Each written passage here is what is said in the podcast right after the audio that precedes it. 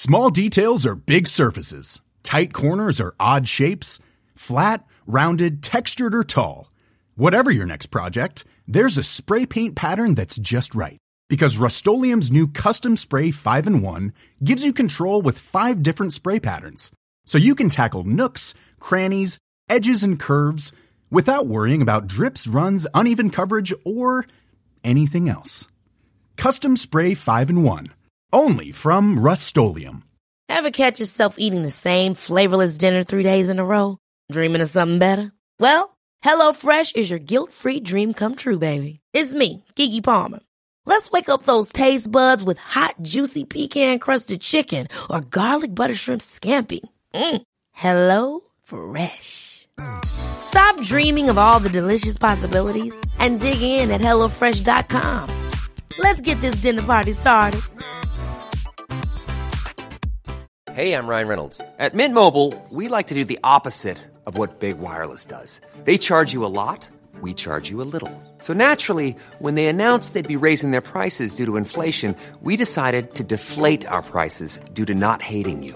That's right. We're cutting the price of Mint Unlimited from $30 a month to just $15 a month. Give it a try at mintmobile.com slash switch. $45 upfront for three months plus taxes and fees. Promote for new customers for limited time. Unlimited more than 40 gigabytes per month. Slows. Full terms at mintmobile.com.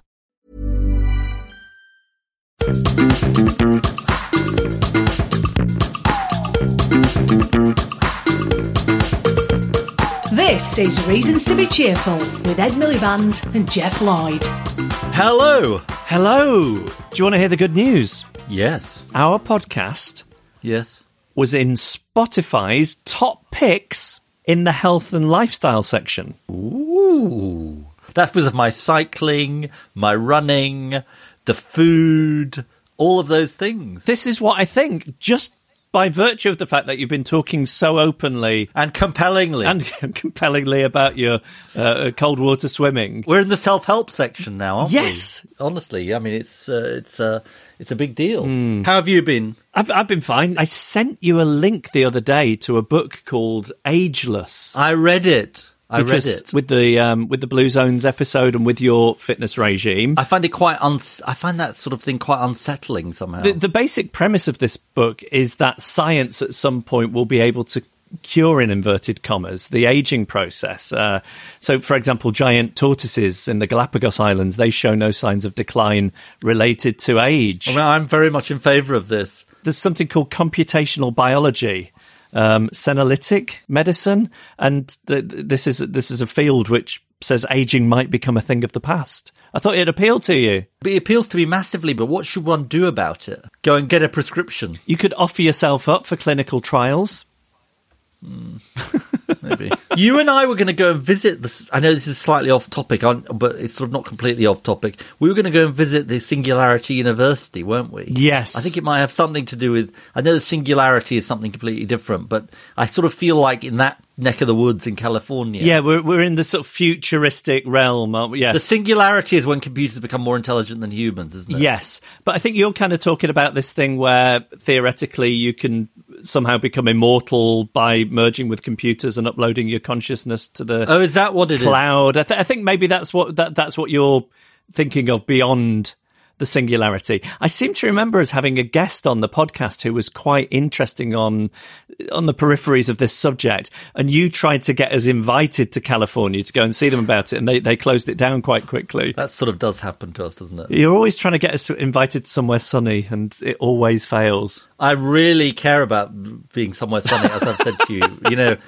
uh, this it's a, I think it's a sign of old age. Actually, is that I, I'm so happy that it's getting darker. I just want to repeat this that it's getting darker later. I mean, it is really cheering me up massively. We can't be that far off the clocks going forward either, can we? That's a big moment when the clocks go forward. Hmm. I've got a coda to last week's episode, which is that I got rather embarrassed because you asked me what I was doing for Valentine's Day, and I sort of basically said I was making a tomato soup with leftover tomatoes.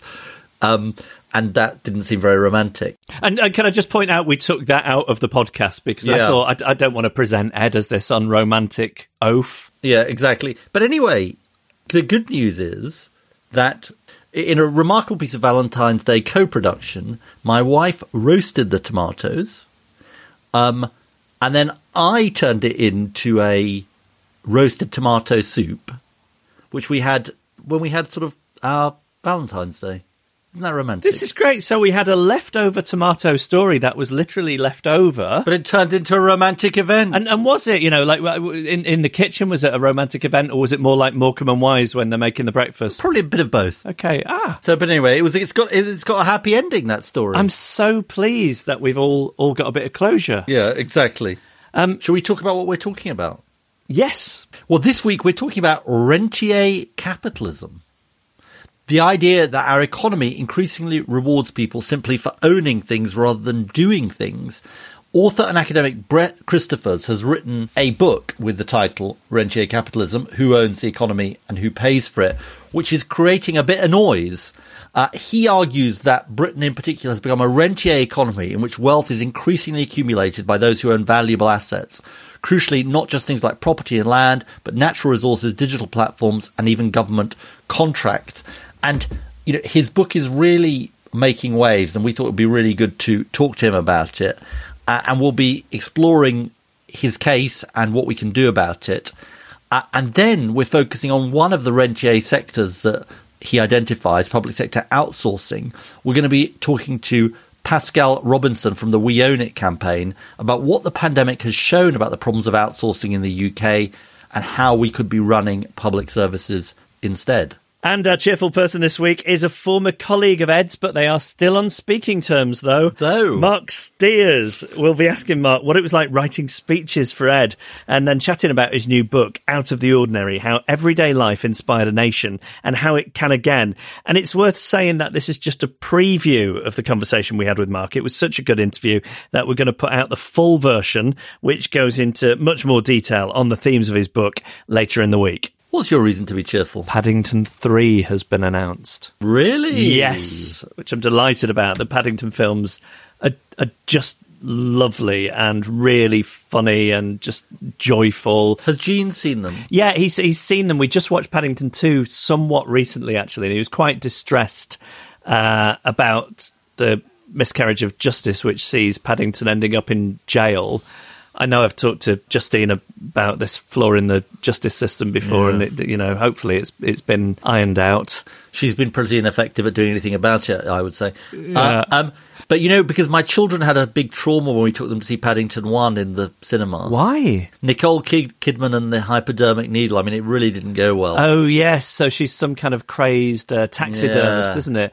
Uh, my my big question about Paddington Three actually is: Will they cast Donald Sutherland as the baddie? Because? because it seems to me that they're baddies. They're working through the principal cast of The Undoing. So it was Nicole Kidman in the first one, Ah. Hugh Grant in the second one. Will it be Donald Sutherland in the third one? I mean, I've got a good idea, though, for a baddie. Yeah. Which is you.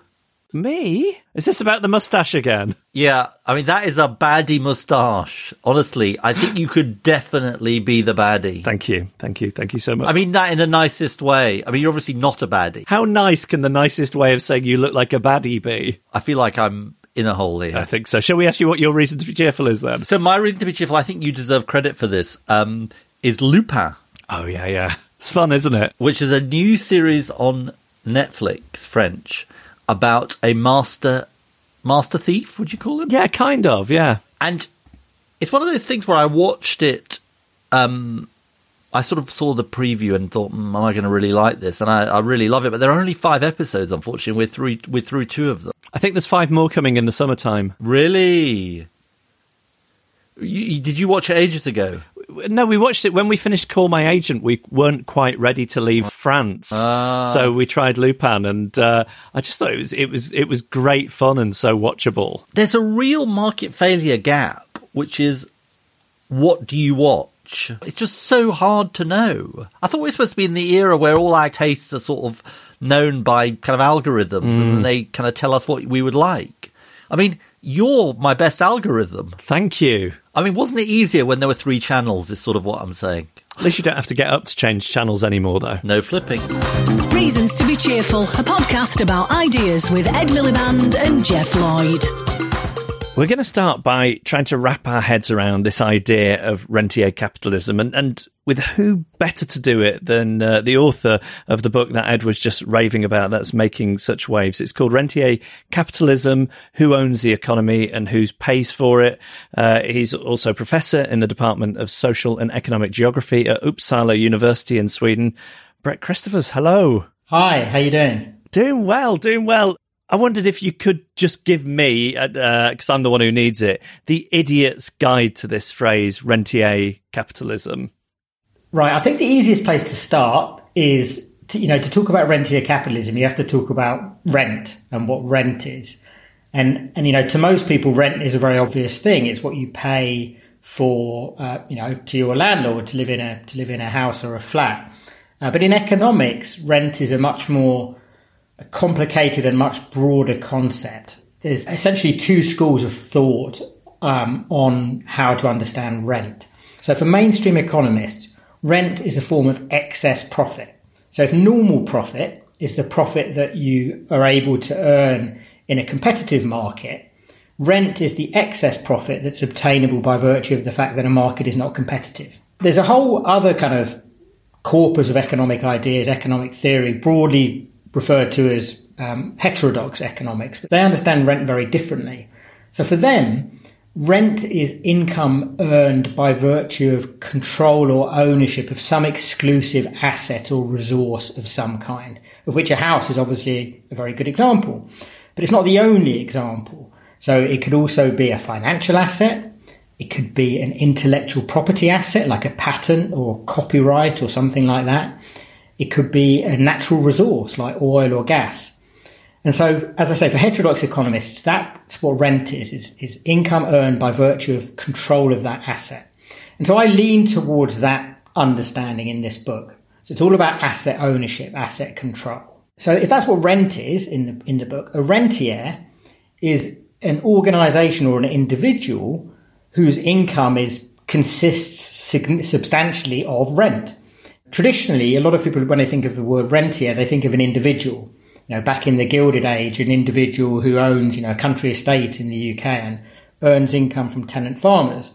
But today, you know, most rentier income, most income accruing to rentiers accrues to corporations. And so if that's what a rentier is, rentier capitalism is, is a form of capitalism that is dominated by rents and rentiers. So it's dominant, so incomes flowing within rentier capitalism take the form predominantly of rents. And the organizations and individuals that are um, kind of con- in control of that uh, capitalist system are predominantly rentiers. And so what I argue in the book is that is that the UK, particularly over the past four decades, has really become um, kind of a, a quintessential form of a rentier capitalist society. You've given us a, a broad view there, Brett. I wondered if you could give us some specific examples of sectors which fit this definition of rentier capitalism. The two that are that are most well known are finance, so where the asset is financial assets, um, and land and property, where the asset is housing or commercial property or or untransformed uh, land. So those are the two I guess, the two most well known. But I also point to a, a series of other sectors that, that are perhaps less obvious. So one of those is intellectual property, so patents, trademarks, copyright, um, where um, where control of those assets enables uh, the owners of, of, those assets to earn rent. Uh, another one is is digital platforms, where the uh, platform owner owns uh, the, uh, an asset that enables them to generate income by virtue of controlling the terms on which uh, the parties that use that, pl- that platform trade with one another. Um, another one is infrastructure, things like water and wastewater networks, telecommunications networks, gas and electricity transmission and distribution networks, where all sorts of different actors have to gain access to those network infrastructures in order to, de- to deliver products and services and therefore, if you own those those infrastructures, it enables you to earn a rent by virtue of control of those infrastructures. The last one is one which I'm sure we'll, we'll probably talk about at length because it, it can often seem a bit counterintuitive, is what I refer to as, as contract assets. So this is where uh, services are being outsourced by public sector or private sector actors to third parties, and that occurs uh, within the context of long term contracts for the delivery of those products or services. And those contracts are the key assets that contract rentiers are in control of. And is the problem with it that this, you know, whatever the asset is, is earning money passively. It's not making or doing anything. And often, and you, you see this with the housing housing market, but also in, in so many other areas, the, the the the actual value of the asset continues to increase of its own volition, and it all kind of feeds into itself. That issue of kind of what's the problem with rentier capitalism is one I try and I try and look at in detail in the book. And I'm far from being the first is, that to, to, write about rentier capitalism. A lot of books that have uh, well-known books that have come out in recent years are also about rentier capitalism, even if they don't call it that. And Thomas Piketty's first big book, which I'm sure a lot of your readers would have, will know about, was also in significant part about rentier capitalism. And so for a lot of those authors, it's, it is precisely the fact that it's passive income, that it's income often earned without doing very much that is perceived to be the problem. What I tried to do in the book is try to look at it rather differently and say, let's you know, let's put aside you know how active you are or are not uh, in earning this income, to what extent it's it's earned or unearned income. Let's look at it in a different way and say, what are the consequences of an economy being dominated by by rent and by rentiers? And I and I point to two main things in the book. The, the first I point to, almost by their very nature, rentiers that control these existing assets are incentivized to kind of sit on those assets and sweat those assets rather than investing in the creation of new products and services. And so a rentier economy tends to be kind of tendentially prone to low investment. It's also tendentially prone to low productivity growth. In the UK macroeconomic data of recent decades, you can see all this. You know, declining levels of investment, declining levels of research and development expenditure, declining growth in labour productivity. What's an example of that, just for our listeners, that where you'd be sitting on the asset and not doing the things you said? What, what's an example? So I think a very good example of that is if you look at the UK pharmaceutical sector, and I think what's happened with with, with, with regard to COVID is actually a good exception to this. But you know, there are all sorts of incentives, um, particularly through the tax system, but also through the law, that mean that a lot of pharmaceutical companies spend a lot of time on trying to, through legal means as much as anything else, trying to extend the protections associated with existing patents. So if a patent lasts a certain number of years, they'll spend an enormous, inordinate amount of time and effort on trying to extend that patent protection. Because of that, they're not spending the same amount of time investing in new products and services. So, so this is the first set of issues I point to, which is kind of uh, low investment, low levels of innovation, and, and, and basically because of that, low levels of economic growth uh, in the UK. The second thing I point to is that a, a rentier economy is one um, which is almost kind of a, a, labo- almost perfect laboratory conditions for the exacerbation of inequality. And that's both income inequality and wealth inequality. If we want to understand why the UK has, has become um, a much more unequal society in recent decades, understanding the, the rentier aspect of the economy is, is important to do that. And so, in terms of income inequality, a lot of the, particularly housing and financial assets, are owned by rentier households at the top of the income spectrum. So you have people earning lots of employment income who are topping up that income uh, with asset based income from, for example, buy to let property and, fi- and financial assets. And at the lower end of the income spectrum, you have people essentially paying rents to those people at the top end of the income spectrum, particularly in the form of housing rent. And then, and then also in terms of wealth inequality, um, what you find is that um, you know, in, in, this this is where we go back to uh, to Piketty's book. So Piketty talks about this famous R over G relationship. He argues that um, wealth inequality tends to um, grow within capitalist societies because the rate of return on existing assets, his R, tends to be higher than the rate of economic growth, his G. Well, as I've already said, G tends to get suppressed in rentier societies, And R is the is the is the is is the metric of rent, basically the, the rate of return on existing assets. And in a rentier society, that tends to be inflated for reasons we can talk about to do with things like the tax system. And what sort of societies or, or even countries um, don't lend themselves to rentier capitalism? What are the countries that don't have this to the extent that the UK has it? I think a good way to answer that question is to say, is to examine the historical reasons why this has happened in the UK. So the first of those is really about privatisation. So as, as, as many people will know, the UK has gone kind of further and faster and more broadly down the road of privatisation than almost any other country, certainly than, say, the United States has.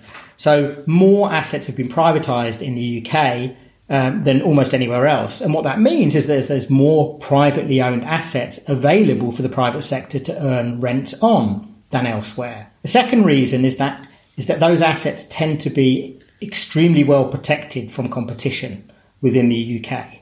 And again, often more protected from competition than elsewhere. And a lot of that is to do with, uh, firstly, to do with very strongly enforced intellectual property rights, but also with a very kind of um, weakly enforced competition policy regime in recent decades. So more assets, better protected from competition.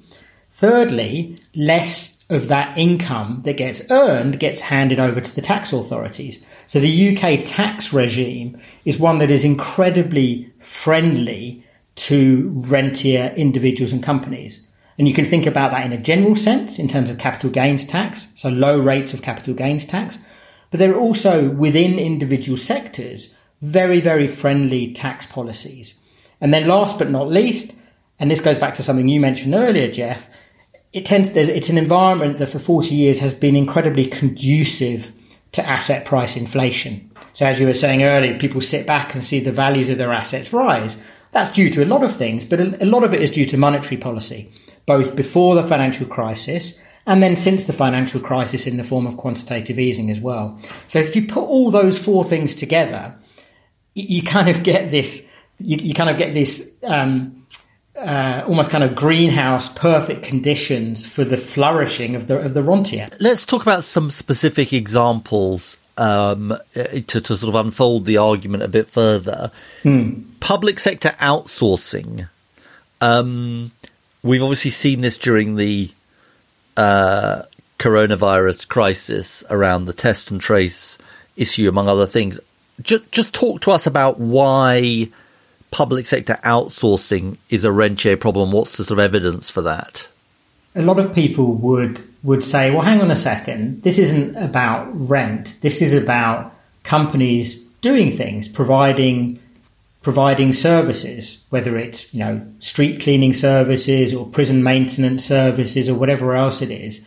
Um, and so I can I think that, you know a lot of people would think it a bit strange to think of this in terms of assets and rents.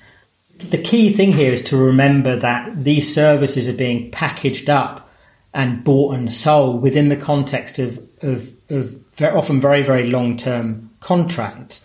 And it's those and it's those contracts to provide such and such a service for the next 20 years to such and such an actor that become the assets that, in a sense, generate rental income for these actors. To be sure, the income that those actors earn is, is partly based on the work that's actually performed, but it's also partly based upon the assets that they've uh, been able to uh, to acquire in the first place. And the, the, the argument I make in the book is that is that um, you know, to be to be sure, you um, you need to perform um, work uh, in order to continue to win contracts, but you certainly can't perform the work without winning contracts in the first place.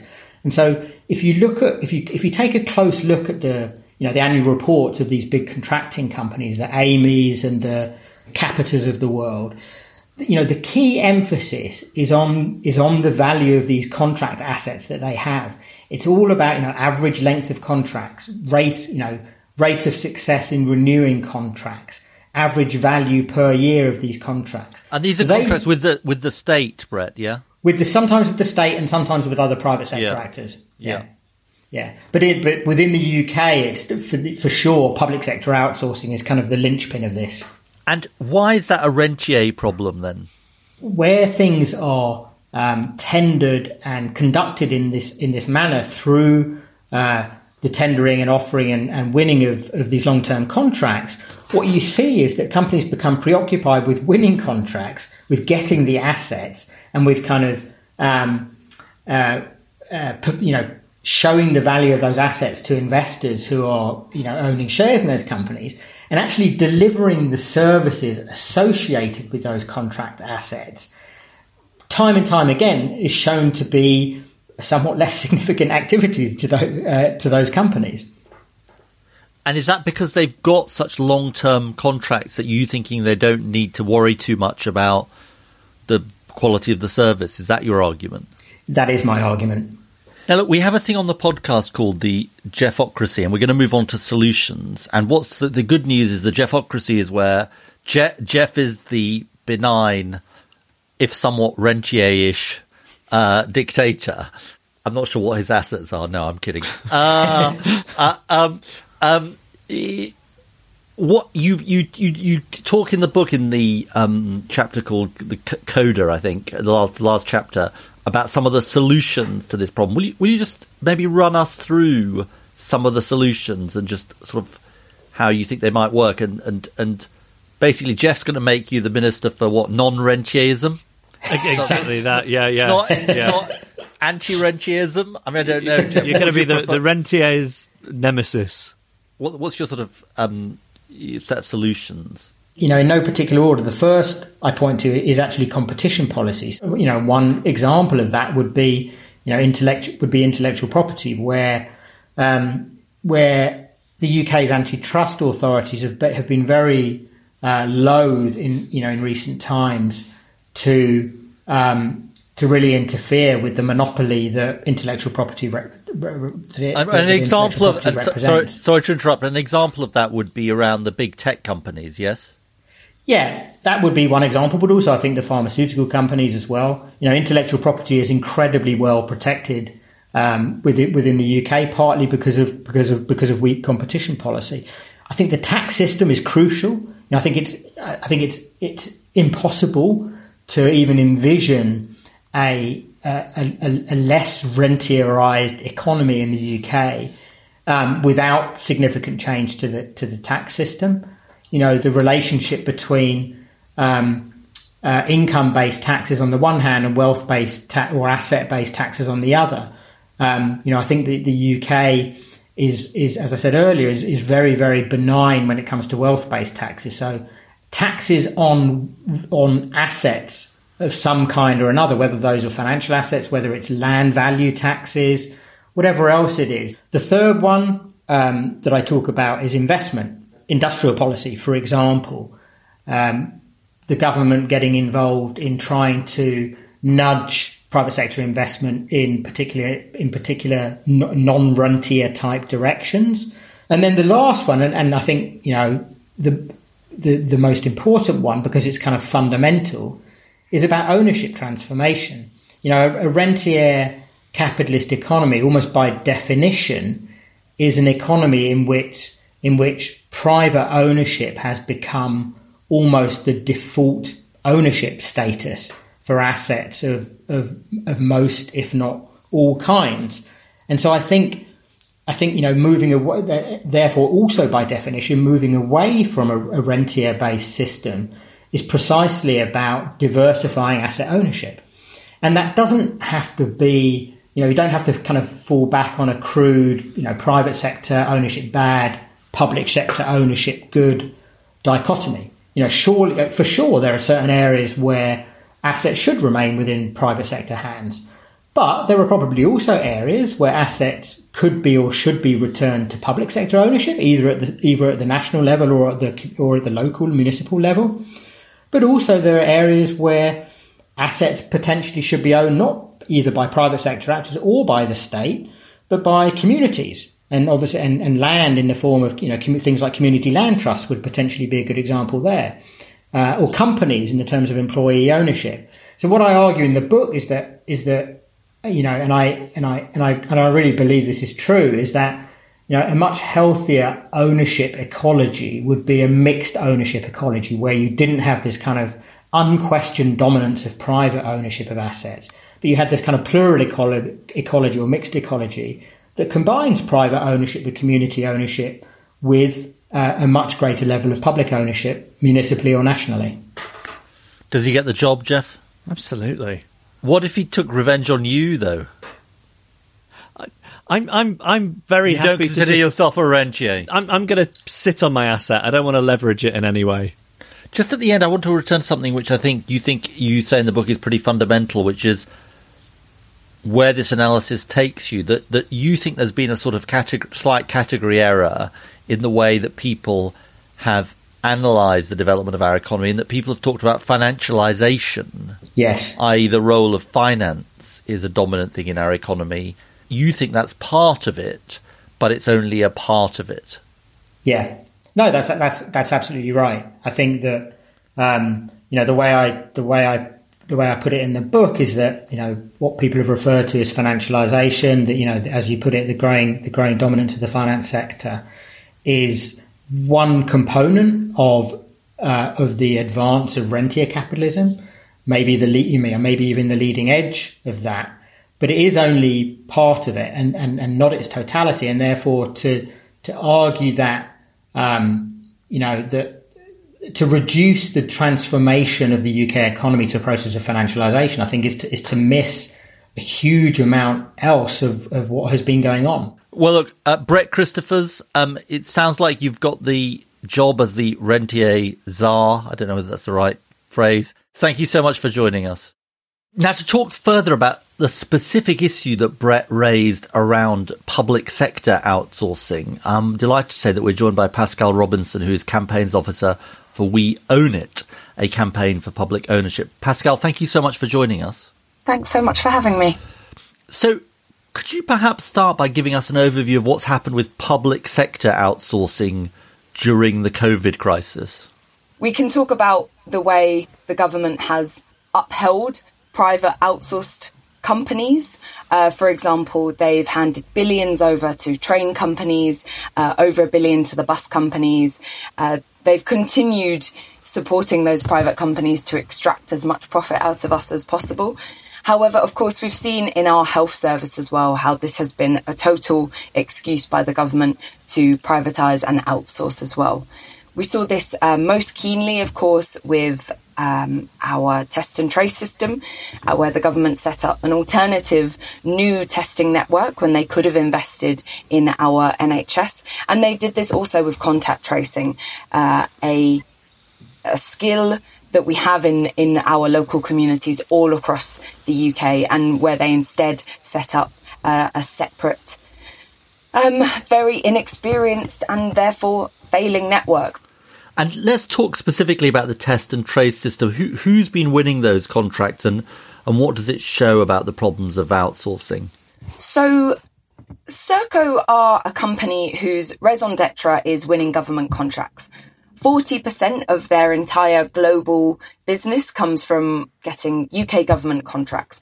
They basically um, quickly realised that contracts were available, and, and the government offered them a contract to do contact tracing. Of course, now this is this is part of our our everyday parlance, but what what contact tracing is of course set up to do is to find your contacts and, and ask them to self isolate. But this is extremely skilled work, and this expertise lies in our communities all across, again, uh, the UK. So, for example, local public health teams have um, contact tracers. Um, they, for example, deal with measles outbreaks as uh, Oldham Council did really effectively just a few years ago. But there are also sexual health officers that are experienced in this. Uh, infectious diseases nurses also do this. And rather than doing that, the government decided to contract out Serco to set up call centres across the country to read out a script and uh, to ask people to fill in an online form. Is it completely compatible? I guess it was really interesting hearing you uh, talk about Serco there. because I guess the the reasoning w- with private contracts is the is a level of expertise and existing infrastructure that you ca- can tap into as and when needed uh, by government as an efficiency. But y- y- your suggestion is that the, the expertise doesn't exist in these companies, and the fact that they exist purely to win government contracts defeats that argument. Exactly. Um, and you've hit the nail on the head. Um, the, the, argument is that they will be really efficient and that they'll bring innovation, um, that they'll bring expertise from the outside. But we we know that this isn't true, and, and we've seen it isn't true. So, for example, uh, Deloitte were called in to set up a separate PPE channel um, when when when it, there was not enough of it. And uh, one British factory owner said, uh, Deloitte know nothing about supply chains. Um, they don't seem to know where to find uh, any of these things. Um, I, I, I, make this stuff and I can get in contact with them. Um, Serco, as I've already outlined, don't have experience in contact tracing, um, and and there are people that are really skilled in that, and we could have scaled that up. Uh, and similarly, we saw that um, private companies were were asked to expand quickly testing networks, and and the lack of integration there caused huge problems. It caused delays. It caused a lack of communication with uh, NHS uh, and university testing labs. And, and we saw uh, back in September that those same networks reached out to the NHS and said, "Can we have your help?" Um, I, I don't I don't think that they do bring expertise, but it just costs us more money for worse outcomes.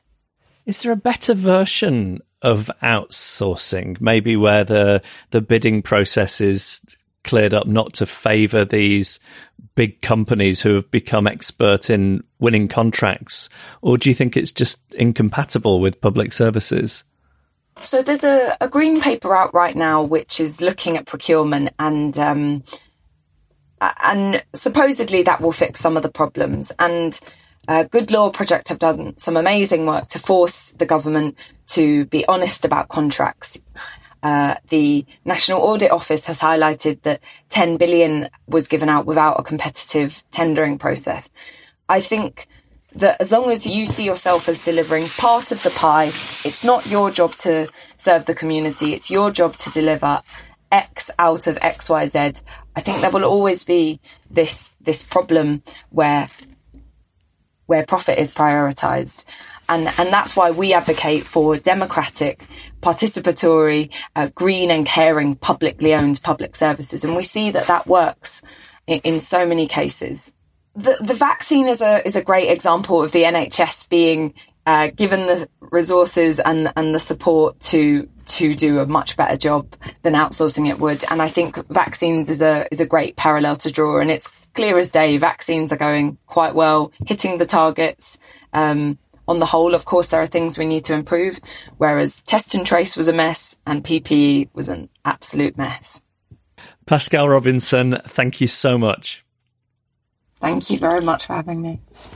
Now, we, we're going to do something after 179 episodes, which is rather unusual, which is that you and I, we really like this subject, but we're slightly scratching our heads, aren't we? Yes, yes, I, I, I really do. There's a lot of interesting stuff in there, but I'm, I'm struggling to wrap my head around it.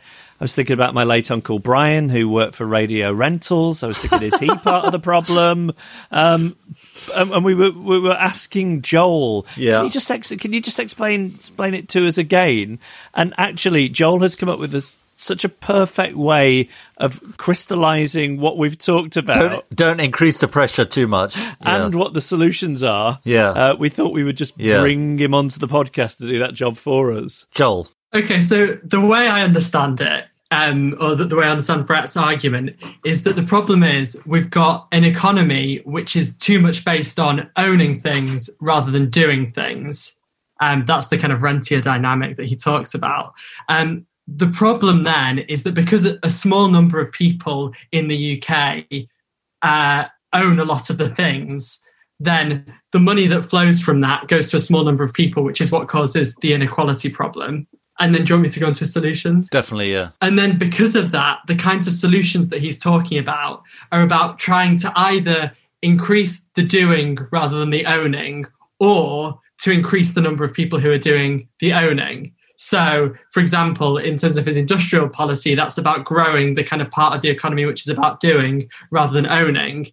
But his kind of solutions around ownership are more about spreading the owning so that um, so, so that money then goes to more people. And then on competition, he's saying that competition policy can be used to address the monopoly problem, which will reduce the amount of money that goes to those who are doing the owning, uh, and therefore, again, kind of reduce the, the inequality problem. I thought that was pretty good, don't you think, Geoff? I just think we should release a two-minute episode every week, which is just Joel explain, giving us the the short pass notes version of, of the episode. That was so great. Normally, he, we do that sort of off mic, and then we try and sound intelligent, basically. Uh, and this time we did it on mic. And a star is born. Send us your ideas or suggest a guest for a future episode. Email reasons at cheerfulpodcast.com. Find us on Facebook or tweet at Cheerful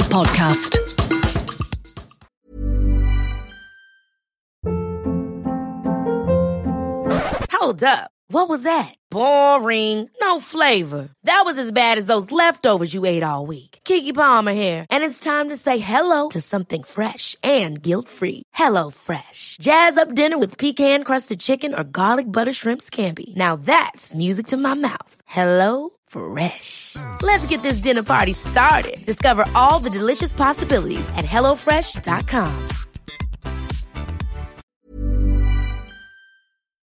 For our cheerful person, we're going to talk now to Marc Stears, who is director of the Sydney Policy Lab at the University of Sydney and author of a new book. It's called Out of the Ordinary How Everyday Life Inspired a Nation and How It Can Again. Uh, Marc, hello. Hello. And before we get into any of that, you and Ed go way back. You were a speechwriter of his for a long time. You worked very closely with him. You're good friends. Tell me about the first time ever you saw his face. was it across a crowded room? What was that first meeting? I first met Ed. I don't know if he remembers this, but I first met Ed queuing up for lunch in Yes. university on the very first day. Yes. And we were in the wrong I place. Uh, We you know, trying to get in to get what our sausages and chips, you know. Uh, Yeah. And uh, yeah, that was it, really. Wow. And was it like an American teen movie? You wanted to sit at Ed's table because he was one of the cool kids? That's it. No, that's not. That's definitely. That's a long way from the truth. One of the square kids. Was Ed as square as he paints? He, he makes out that he was incredibly square at university. Is is, is that 100% true? No, not in the slightest. Uh, you know, no. Ed was like, you know, the only square thing about Ed was that he wore the same uh, bright blue jumper every day uh, for three years. I think so. I think every photograph I've got uh, of those times at college. I'm actually still wearing the bright blue jumper. I think you've noticed. It's the same one. he set a trend. We were all doing it by the end. So So how how did you end up working for him then? the key thing was when the Labour government fell in 2010, and you know there was just a huge sense of uh, the party needing to you know rebuild, reshape. You know, I was teaching at Oxford University uh, in 2010, and all the students and the you know politics professors and stuff were in there, uh, you know, watching the election on a big screen, um, and it was a pretty hard night, um, obviously. Uh, but then when Ed appeared, uh, to you know doing his sort of post-election interview at four o'clock in the morning or whatever, uh, 200 students or so left in the room, and there's just this huge cheer. Uh, and it was this fantastic moment of sense of like, okay, out, out of defeat is going to come uh, revival and renewal, and uh, you know this is the man who's going to do it for us. I don't think I've ever told you this story, Marc, but um, there's a colleague of mine, and I said to him, um, maybe I could get Marc Stears to come and be my speechwriter. And he was like, no chance. There's no way he's going to want to do that. He's a professor at Oxford. Forget about it. So I was so convinced. He he sort of knew you, and he's obviously in touch with you. And he, and I said, "Oh, well, okay, maybe he's not going to do it." um, but anyway, so so I but I then sort of you know, thought, well, actually, maybe it's worth trying.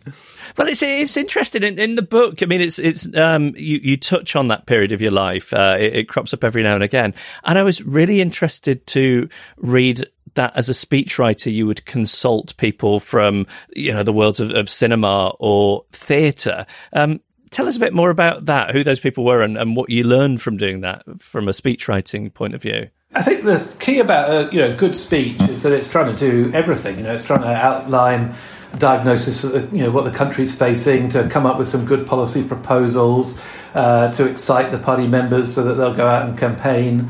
So you're trying to get a, as a, much advice from as many people as you possibly can. And you know, we were really lucky um, because you know Ed did. You know, I'll embarrass him, but he did inspire a lot of people who just thought this was going to be a new direction for the party and then a new direction for the country, and who wanted to pitch in. So we did.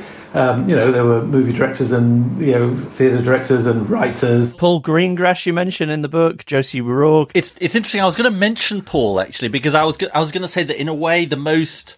Uh, fertile is a slightly odd way of putting it, but the but the most kind of enjoyable thing that Marc and I did was writing the conf- Party conference speech, and Paul said to me early on, I think to Marc, that very few people get a chance to talk to the country about where it's at and where it needs to go.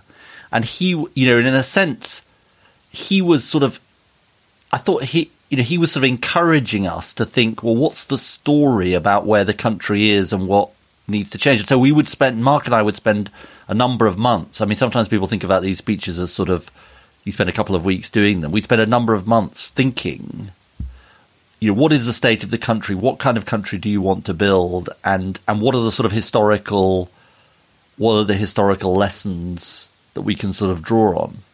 And as, as somebody who's done like a little bit of television script writing, I, I could find it very frustrating when the words on the page were uh, were, were were massacred by the person delivering them. Um, uh, but and then every now and again, someone will come along who can really lift it off the page. Um, how, how much?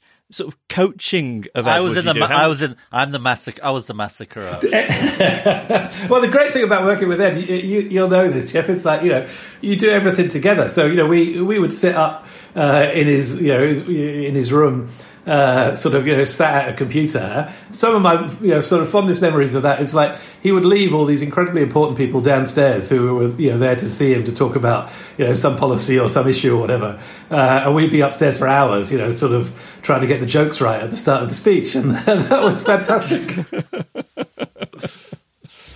Uh, we should talk. We should talk about the the book. Um, maybe we should start by talking about uh, what you mean when you talk about the the politics of everyday life. You also say politics focuses too much on abstraction. So just talk us uh, uh, about those ideas a little bit, if you would, wouldn't mind.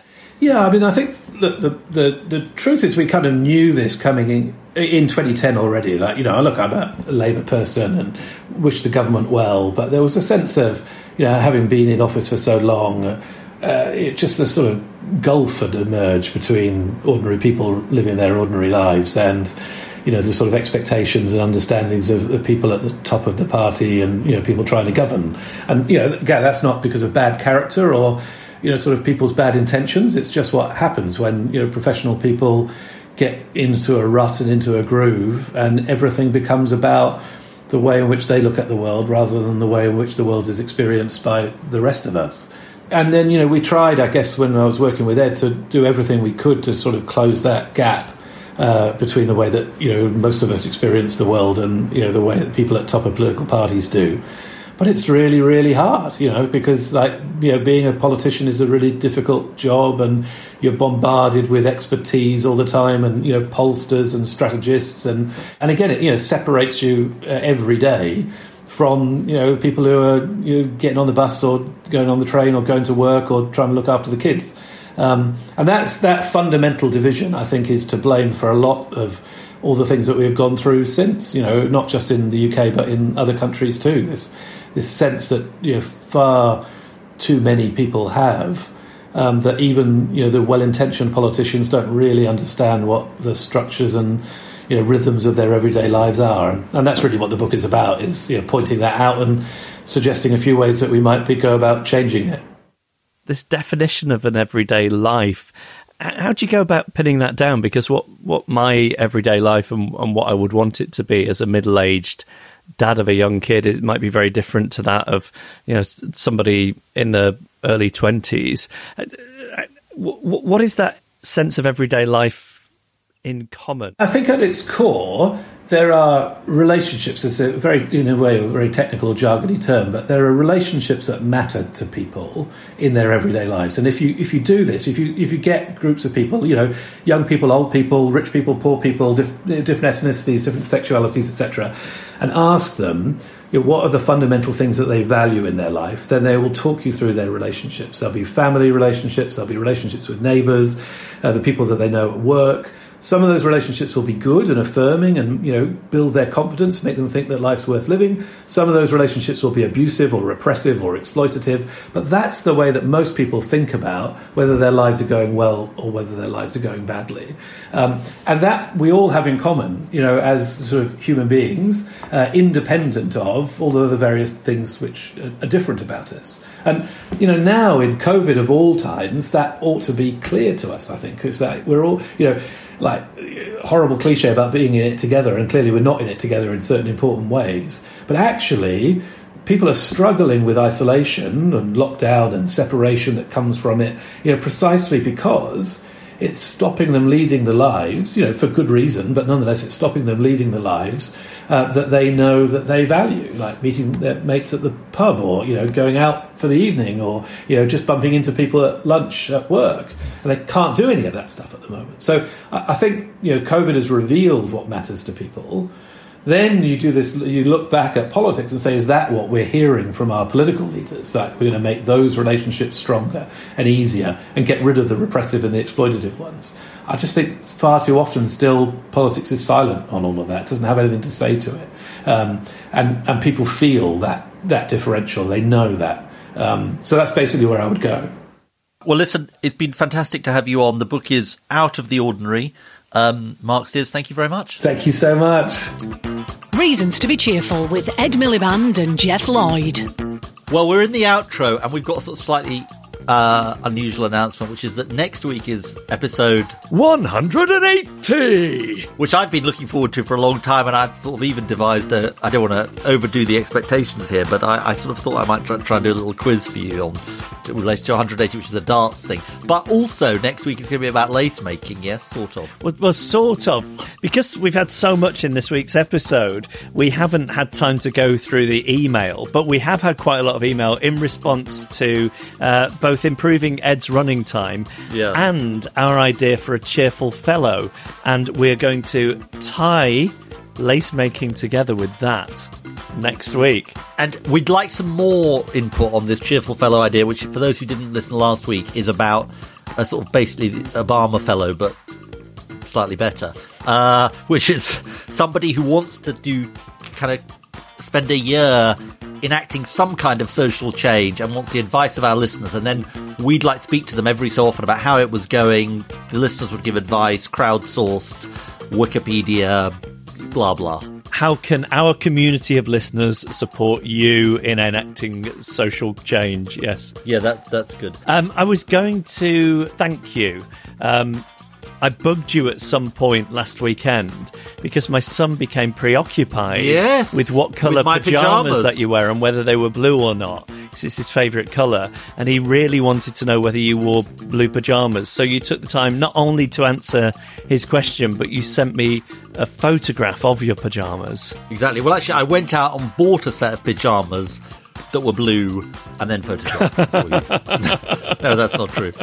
Uh, um, was he? What was the reaction to the blue pajamas? Well, he was. He was delighted. I, I keep telling you, you're a bit of a, an obsession of his at the moment because Aww. he thinks you're one of the people trying to help the planet. He's obsessed with the Arctic animals and the planet getting warm, and because he knows that's part of your work, you're a big hero to him. Hence his fascination with what colour pyjamas you wear. So he's obviously a budding environmentalist. It looks that way. My son, when he was significantly younger, my older son, did join Greenpeace, I think it was.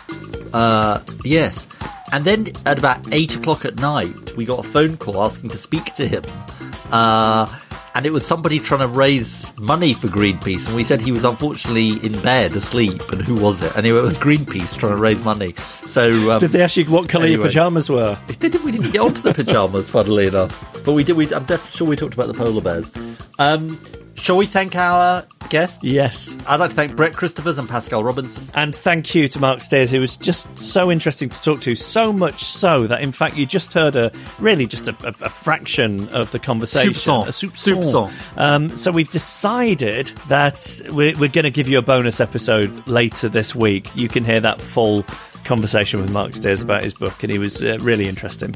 I think we should thank Joel Pierce for being a guest on the podcast, don't you think? Yeah, was, uh, I think Joel's voice has maybe appeared on occasion, but that was the first chance I think really our listeners got to to hear Joel in action and just Yeah. hear what he has to offer. Impressive. Give him an inch, though, Ed. It, go, it goes to the head very quickly. Yeah, ex- exactly. The Joelocracy is on its way.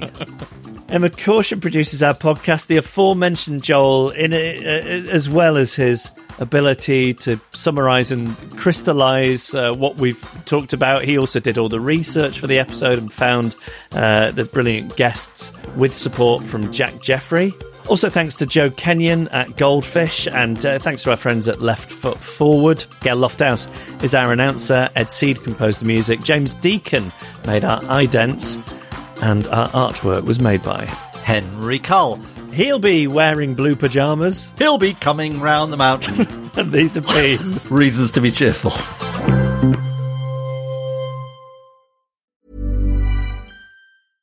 Ever catch yourself eating the same flavorless dinner three days in a row? Dreaming of something better? Well, HelloFresh is your guilt-free dream come true, baby. It's me, Keke Palmer. Let's wake up those taste buds with hot, juicy pecan-crusted chicken or garlic butter shrimp scampi. Mm. Hello Fresh. Stop dreaming of all the delicious possibilities and dig in at HelloFresh.com. Let's get this dinner party started.